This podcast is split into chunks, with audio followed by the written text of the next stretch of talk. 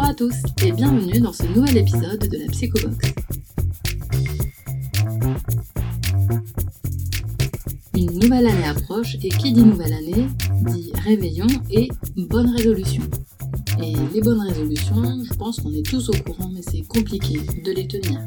Je pense qu'on a tous déjà essayé pas mal de fois hein, au cours des différentes années précédentes de se tenir à des nouveaux objectifs sans forcément toujours y parvenir, avec plus ou moins de succès, on peut y tenir plus ou moins longtemps, mais c'est vrai que c'est assez rare quand même les personnes qui arrivent à mettre en place euh, leurs bonnes résolutions et à les tenir sur toute l'année, voire sur les années d'après qu'il s'agisse d'arrêter de fumer, de commencer le sport, ou encore de faire ce fameux nouveau régime qui est censé être miraculeux.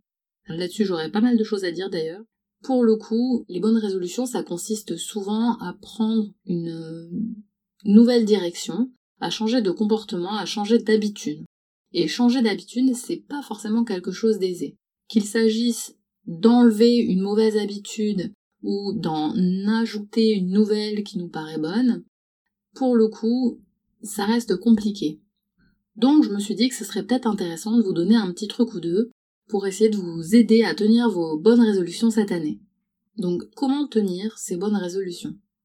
Donc déjà, si je devais vous donner un premier conseil, en réalité ce serait de pas forcément attendre le premier de l'an pour commencer quelque chose qui est censé être bon pour vous.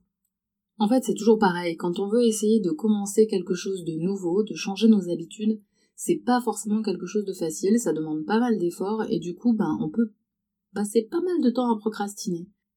Je pense que ça sonnera familier à pas mal d'entre vous si je décris un petit peu ce fameux truc de je veux commencer à me mettre à la course à pied.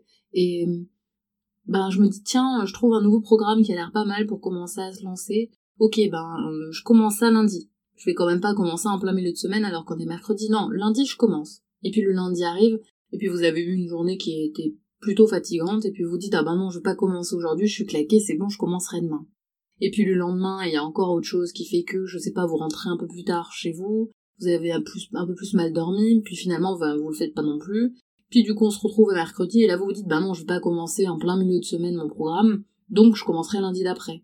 Et ainsi de suite. Ou ça, ça va être ben je ferai ça pendant les vacances quand je serai plus au calme ou euh, ben non, je ferai plutôt ça euh, le week-end, puis en fait le week-end, euh, ben vous avez autre chose à faire. Et notamment, ça peut être, ben, je ferai ça au 1er janvier pour commencer sur de nouvelles bases.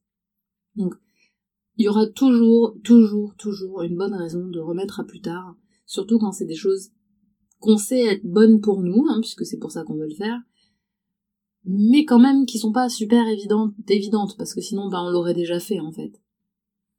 Donc effectivement, on peut avoir tendance à procrastiner et ça peut durer longtemps comme ça. Donc déjà, si j'avais une seule chose à vous dire là-dessus, c'est n'attendez pas. Si quelque chose est bon pour vous, essayez de renforcer cette motivation-là, essayez de vous demander vraiment pourquoi c'est important pour vous, et lancez-vous. Et peu importe si on est mercredi, peu importe si euh, on est en mars plutôt qu'en janvier, peu importe, le principal c'est de se lancer parce qu'en vrai le bon moment c'est le moment où vous êtes motivé et c'est encore au moment où vous avez l'idée, euh, au moment où vous avez l'impulsion, vous vous dites punaise, il faudrait que je fasse ça, bah en fait c'est ce moment-là le meilleur moment pour commencer. Parce que là, c'est le moment où vous avez un petit surplus de motivation, donc l'idée c'est de commencer à ce moment-là.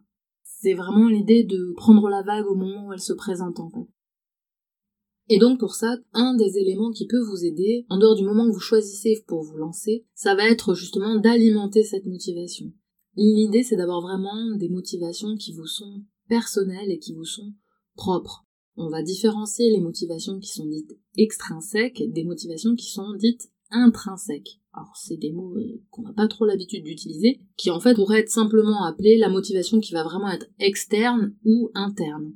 Parce qu'effectivement, si votre motivation c'est pour faire plaisir à Pierre, Paul ou Jacques, eh ben ça va pas avoir le même poids, quand bien même vous adorez Pierre, Paul ou Jacques, ça va pas avoir la même force que si c'est vraiment quelque chose que vous faites pour vous parce que ça, ça vous parle dans le fond de vos tripes. Euh, si c'est quelque chose qui vraiment est douloureux pour vous ou qui vraiment est important, ça surpassera toujours une motivation extérieure. Toujours, toujours. Donc déjà, peu importe la, résolution que vous souhaitez prendre, la question à vous poser c'est pourquoi vous avez envie de faire ça? En quoi est-ce que c'est important pour vous? Si vous trouvez pas une raison vraiment importante pour vous, ça tiendra pas puisque ça demande des efforts. Et très souvent, ça demande des efforts répétés.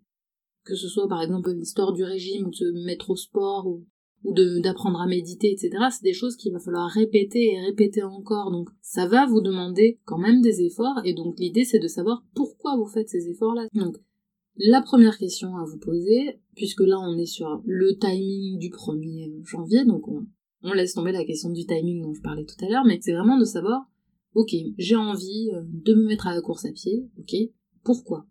Pourquoi j'ai envie? Bah oui, parce que quand même, euh, c'est quand même mieux, c'est quand même bon pour la santé, je fais pas assez de sport, faudrait quand même que je cours. Mais concrètement, qu'est-ce que ça va changer pour vous?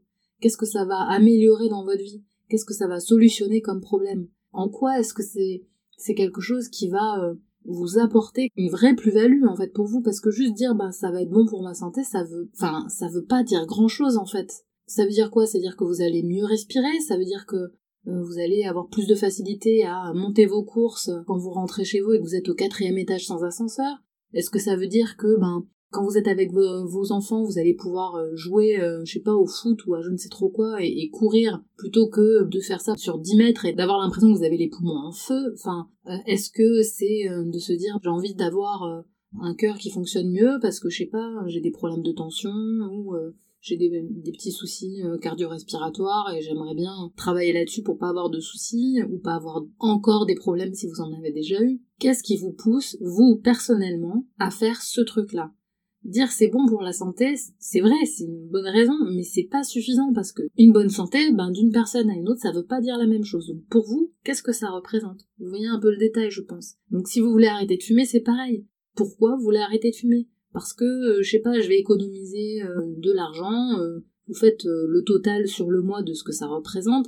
Vous vous rendez compte que effectivement, ça fait quand même plutôt une belle somme. Qu'est-ce que vous allez en faire de cette somme-là? Si effectivement, je sais pas, je vais dire une bêtise, ça vous permet d'économiser 200 euros dans le mois. Je sais pas, est-ce que ça va vous permettre de pouvoir mieux vous alimenter, d'acheter peut-être plus de produits bio? Est-ce que ça va vous permettre de vous faire un ou deux restos dans le mois, chose que vous faites pas parce que vous avez peut-être pas forcément les moyens?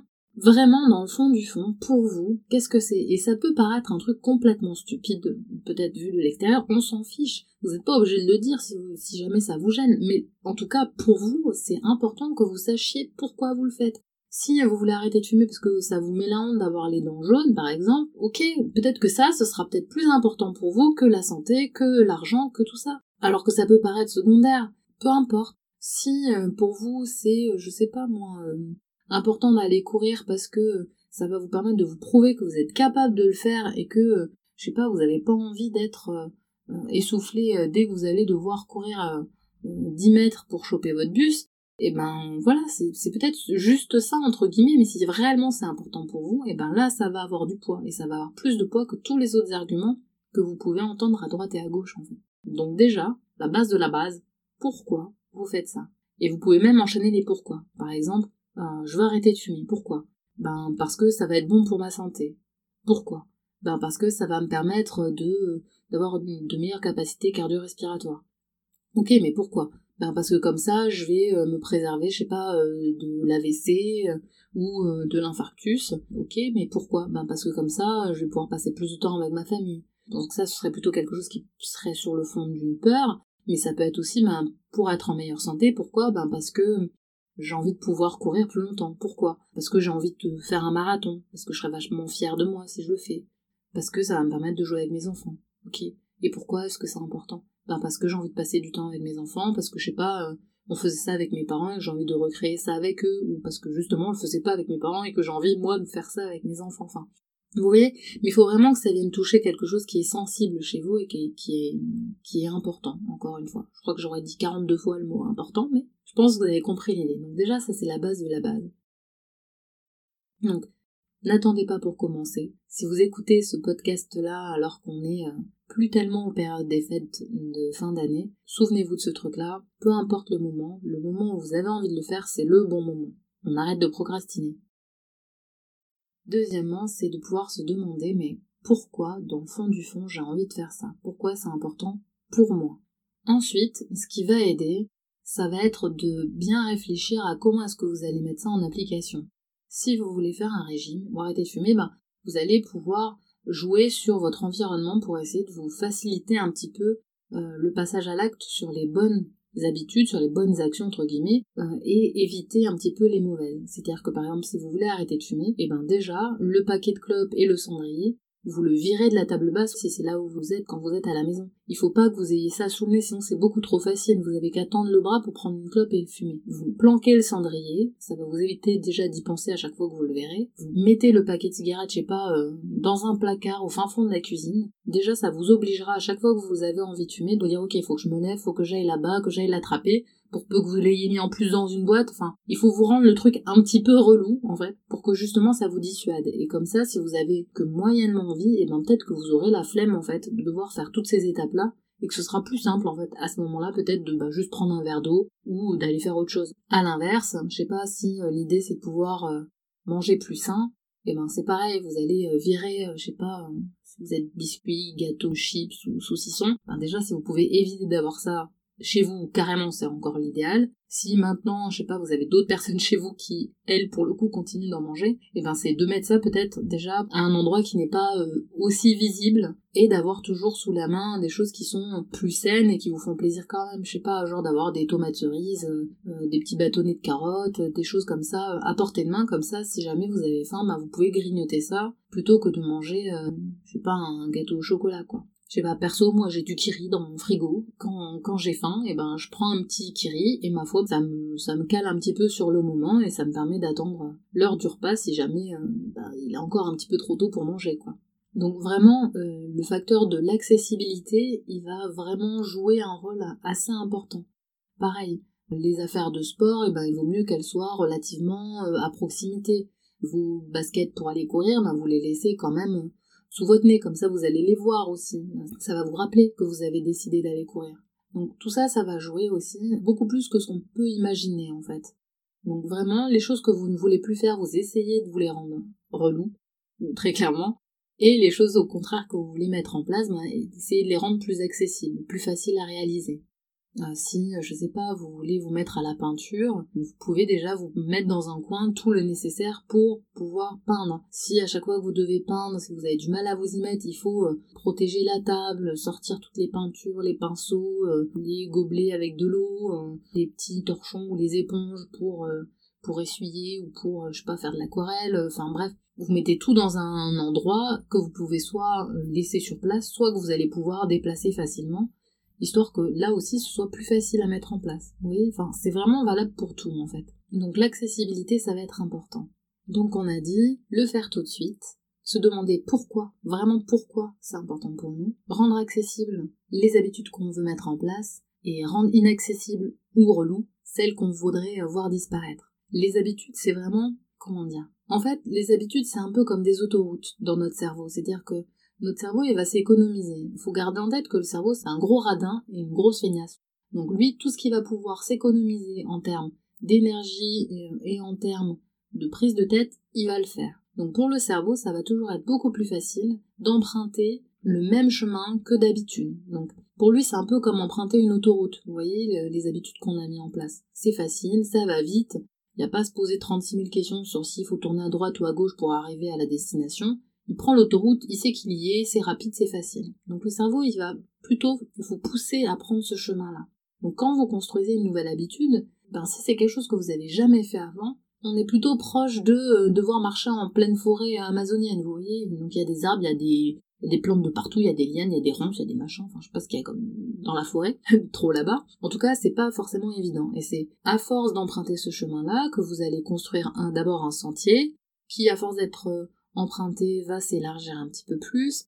Puis si effectivement c'est un chemin qui devient très fréquenté, eh ben il va y avoir un intérêt à agrandir la route, peut-être à la bétonner, et du coup de là si ça continue à être pris de manière très régulière, et eh ben là pour le coup on va finir par mettre une autoroute et pour le coup ben ça sera hyper facile et rapide de prendre ce chemin-là. C'est pour ça que plus on met en place une habitude, plus on la répète et plus ça devient facile de la réaliser. De fait, plus elle va prendre de poids, plus elle va s'élargir, cette route, plus cette habitude-là va être ancrée, et plus ça va être facile, entre guillemets, de lutter contre l'ancienne habitude, qui, pour le coup, elle ne va pas forcément disparaître, en fait, parce qu'une autoroute, avant que ça se dégrade, bonjour, quoi. Elle sera peut-être toujours là, Mais en tout cas, si en face il y a un chemin qui est à peu près aussi performant, bah pour le cerveau ce sera beaucoup plus facile de switcher et de pas retourner sur ses anciennes habitudes. Donc Là aussi, la répétition, ça va être super important pour mettre en place une habitude. Il faut répéter, répéter, répéter et encore répéter. Il n'y a pas de secret, il n'y a que comme ça que ça marche. Donc on a dit, ne pas attendre, le faire dès que possible, lorsqu'on veut mettre en place une nouvelle habitude, se demander pourquoi c'est important pour nous et se le rappeler aussi régulièrement, hein, ça aide de savoir pourquoi est-ce qu'on fait les choses, rendre ce qu'on souhaite beaucoup plus accessible et beaucoup plus relou les choses qu'on veut éviter, et répéter. Parce que plus vous allez faire, plus ça va devenir facile. Plus vous allez répéter, plus ça va devenir une habitude et cette habitude elle va s'ancrer de plus en plus et devenir de plus en plus solide.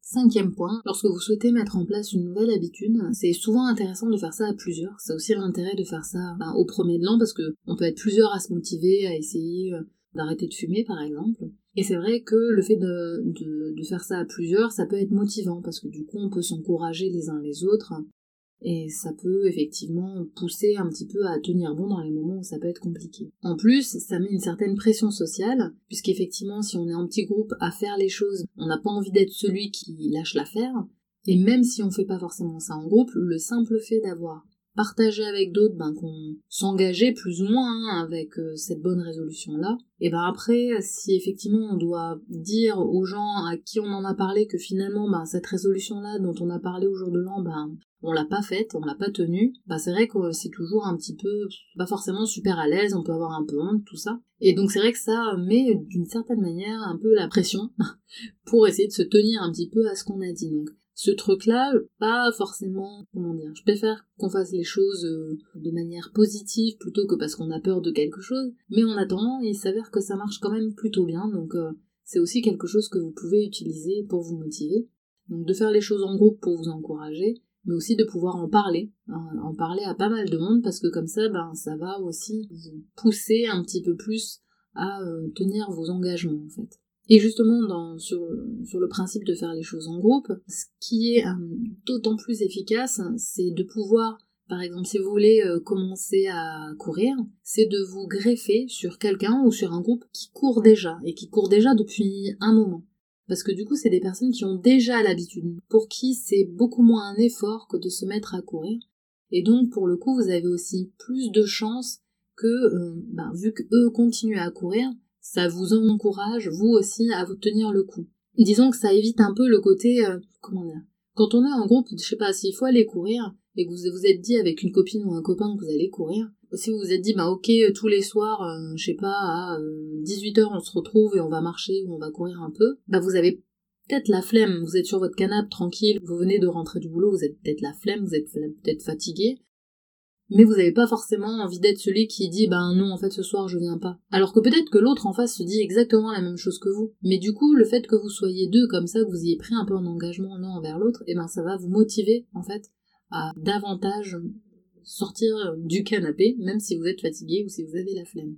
L'inconvénient de ce truc-là, c'est que si vous êtes tous les deux motivés un peu moyens, et ben du coup euh, ça peut aussi de même que ça peut vous encourager ça peut aussi vite vous décourager. Parce que si déjà vous êtes moyennement chaud et qu'en face vous avez quelqu'un qui vous dit oh non tu sais ce soir bon j'ai pas trop envie tout ça vous allez dire ah bon et tout mais si viens on y va. Puis là tu vous dis oh non on ira demain c'est pas grave etc et si vous-même vous êtes pas forcément déjà super motivé et ben vous allez vous dire bah ouais t'as raison euh, viens on fait ça plus tôt et puis finalement vous allez pas y aller. Puis en fait en vrai le lendemain vous irez peut-être pas non plus et ainsi de suite. Et puis finalement le truc il va tomber à l'eau très très vite. C'est un petit peu ça le risque quand euh, on est euh, plusieurs à être dans la même situation de création d'habitude. Donc heureusement ça se passe pas toujours comme ça, il y a aussi des fois où on arrive à se motiver et où effectivement ça ça nous encourage d'être à plusieurs. Mais si vous prenez du coup quelqu'un ou un groupe qui fait déjà ça, qui a déjà l'habitude de le faire, bah forcément, vous avez plus de probabilité que la situation ce soit ben euh, ouais je suis moyennement motivée et en fait de savoir que les autres ou l'autre personne elle elle y va en fait. Que vous veniez ou que vous veniez pas en fait elle y va parce qu'elle elle a déjà l'habitude d'y aller. Quelque part ça va plus vous motiver aussi parce que vous allez peut-être vous dire ben oui s'ils y vont quand même je peux peut-être y aller etc et du coup ça va vous pousser en fait davantage à le faire, alors que si vous aviez eu quelqu'un en face de pas forcément super motivé ou carrément personne, si vous faites ça tout seul dans votre coin, et eh ben du coup peut-être que vous y seriez pas allé. Donc ça, pour le coup, euh, ça peut effectivement pas mal vous aider. Donc de vous mettre en groupe avec d'autres personnes ou au moins de pouvoir en parler aussi à d'autres, ça va vous mettre quand même une certaine pression sociale et euh, vous encourager aussi potentiellement si vous vous greffez avec des personnes qui font déjà cette nouvelle habitude-là. Donc ça, ce serait notre cinquième point. Donc on a dit, on n'attend pas forcément le 1er janvier, on n'attend pas forcément le lundi, on fait les choses de suite, dès que possible. On se demande pourquoi c'est important pour nous. On rend accessible les choses qu'on veut mettre en place et on rend plus inaccessible les trucs qu'on souhaite éviter. On répète, on répète et on répète encore. On en parle de ces bonnes résolutions. On essaye d'utiliser la pression sociale pour une fois que ça peut aider, autant l'utiliser. Et on essaye de se greffer sur des personnes ou, sur un groupe qui a déjà l'habitude qu'on cherche à acquérir. Et dans les autres trucs qui peuvent aider, c'est de se féliciter. C'est-à-dire qu'à chaque fois que vous allez faire un effort, que vous allez faire, le truc que vous souhaitez mettre en place, vous vous le dites, bah c'est bien, voilà, je suis fière de moi parce que c'était pas évident, parce que j'étais fatiguée, j'avais la flemme, j'avais pas envie, et pour autant je l'ai fait. Ou à l'inverse, ben j'avais super envie de manger ce truc-là et je l'ai pas fait. Je suis contente de moi, c'est cool, euh, enfin parce que effectivement ça m'a demandé un effort, donc c'est bien, je, me tiens à mon objectif. Alors, vous vous dites ça avec vos mots à vous, peu importe, mais je pense que c'est important de, de reconnaître l'effort que ça vous a demandé et de pouvoir être satisfait, être vraiment content de ce qu'on a fait. Parce que sinon, ça va pas vous aider à continuer en fait. On a besoin aussi de ça, de pouvoir se dire que c'est bien. On est souvent les premiers à se dégommer dès qu'on fait un truc qui va pas, donc euh, quand c'est bien, c'est important de se le dire aussi. Donc n'hésitez pas à voilà, vous féliciter euh, après votre session de course ou à chaque cigarette que vous n'allez pas fumer. D'avoir un petit mot aussi dans votre tête, hein, vous n'êtes pas obligé de le dire à voix haute, mais pour vous et pour vous dire ben bah c'est bien, je suis contente. Ça me fait plaisir d'avoir fait ça, de voir que j'avance sur, euh, sur ce que je m'étais euh, promis de faire. Donc, enfin voilà, vous voyez un peu l'idée, mais je pense que c'est important de se féliciter pour justement continuer à alimenter la motivation. C'est important aussi de pouvoir voir les efforts qu'on fait. Et c'est vrai que autant quand on fait quelque chose en plus, c'est visible. Si je me mets euh, à faire de la course à pied, ça va être visible. L'effort que je, que je fais, il se voit par l'action en elle-même. Par contre, si euh, mon idée c'est de manger moins de sucre, le coup, ça va pas se voir puisque c'est, entre guillemets, de ne pas faire quelque chose. Donc forcément, ça devient pas visible. Et pour le coup, ça c'est problématique parce qu'on a besoin, en fait, de pouvoir voir le fruit des efforts que l'on fait. Donc, il faut trouver un moyen de rendre ces efforts-là visibles. Par exemple, pour euh, la cigarette, ben, ça peut être de euh, mettre les sous dans une tirelire pour pouvoir voir en fait la somme qui s'accumule dans la tirelire au fur et à mesure des cigarettes et des paquets de cigarettes du coup qu'on n'aura pas fumé. Du coup ça devient visible, vraiment visible, et c'est pas juste sur le compte en banque parce que ça on s'en rend pas tellement compte en fait. Donc euh, l'idée c'est ça, c'est de pouvoir visualiser concrètement les efforts que l'on fait. Ça aussi c'est quelque chose qui va euh, en quelque sorte nous récompenser en fait de nos efforts comme le fait de pouvoir se féliciter. Donc ça, ça va être super important pour pouvoir alimenter la motivation. Et enfin, le dernier point, c'est que souvent, le plus difficile en réalité, c'est de commencer. C'est vraiment de lancer, en fait, cette nouvelle habitude-là. Si j'ai envie de me mettre à courir, ça va être compliqué de passer de, je sais pas, je suis en train de m'amuser euh, avec mes enfants, ou je suis en train de regarder mon émission préférée, etc. À ce moment-là, c'est compliqué de se motiver à se dire oh là là, faut que je me prépare tout ça pour aller courir. C'est vrai que ça peut être un petit peu euh, compliqué. Et c'est souvent cette première étape-là, ce moment de décider, d'enclencher en fait un petit peu la séquence qui peut être compliqué. L'idée c'est de pouvoir se simplifier et plutôt que de se dire ok ben il faut que j'aille courir, c'est de commencer par la première étape en fait, l'étape la plus simple. Et l'étape la plus simple, la plus courte, ça peut être ok euh, je vais euh, mettre mon jogging. Parce que ça, mettre son jogging, ça demande pas un effort de ouf hein, à la base. Donc c'est quelque chose qu'on va pouvoir faire assez facilement. Et en réalité, une fois qu'on s'est interrompu dans ce qu'on était en train de faire et qu'on a mis son jogging, et ben en fait après la machine elle est lancée et on va finir de se préparer, on va mettre son pull, on va mettre ses baskets et puis on va partir courir en fait. C'est vraiment cette étape du début enclencher oui la séquence qui peut poser problème. Un des moyens de contourner un petit peu le truc, c'est de se demander ben, c'est quoi la plus petite étape que je peux faire pour enclencher la séquence? Et ce truc-là, comme souvent c'est quelque chose d'assez petit et facile à faire, eh ben c'est beaucoup moins dissuasif Donc l'idée c'est de pouvoir se dire, bah, ok, je commence par ça. Quitte à se dire, bah, si vraiment j'ai pas envie, même une fois que je suis en jogging et basket, ben j'y vais pas. Mais en réalité, une fois qu'on est en jogging et basket, c'est bon. C'est comme si le plus dur était fait, en fait. Le plus dur, en fait, c'est vraiment ça, c'est vraiment de lancer la machine. Donc, un autre point important de la liste, ce serait ça, c'est juste commencer par la première étape, et puis après, vous voyez. Voilà les psychopathes, on arrive à la fin de cet épisode. J'espère que cela vous aura appris euh, des petites choses et que ça vous permettra de mieux tenir vos résolutions cette année. N'hésitez pas à nous dire en commentaire les résolutions que vous pensez prendre pour cette nouvelle année et si effectivement vous pensez mettre en place euh, les petites astuces que j'ai pu vous donner dans cet épisode. Je vous remercie de m'avoir écouté jusqu'ici et puis je vous souhaite une très très bonne année avec ou sans bonne résolution et prenez soin de vous. Thank you.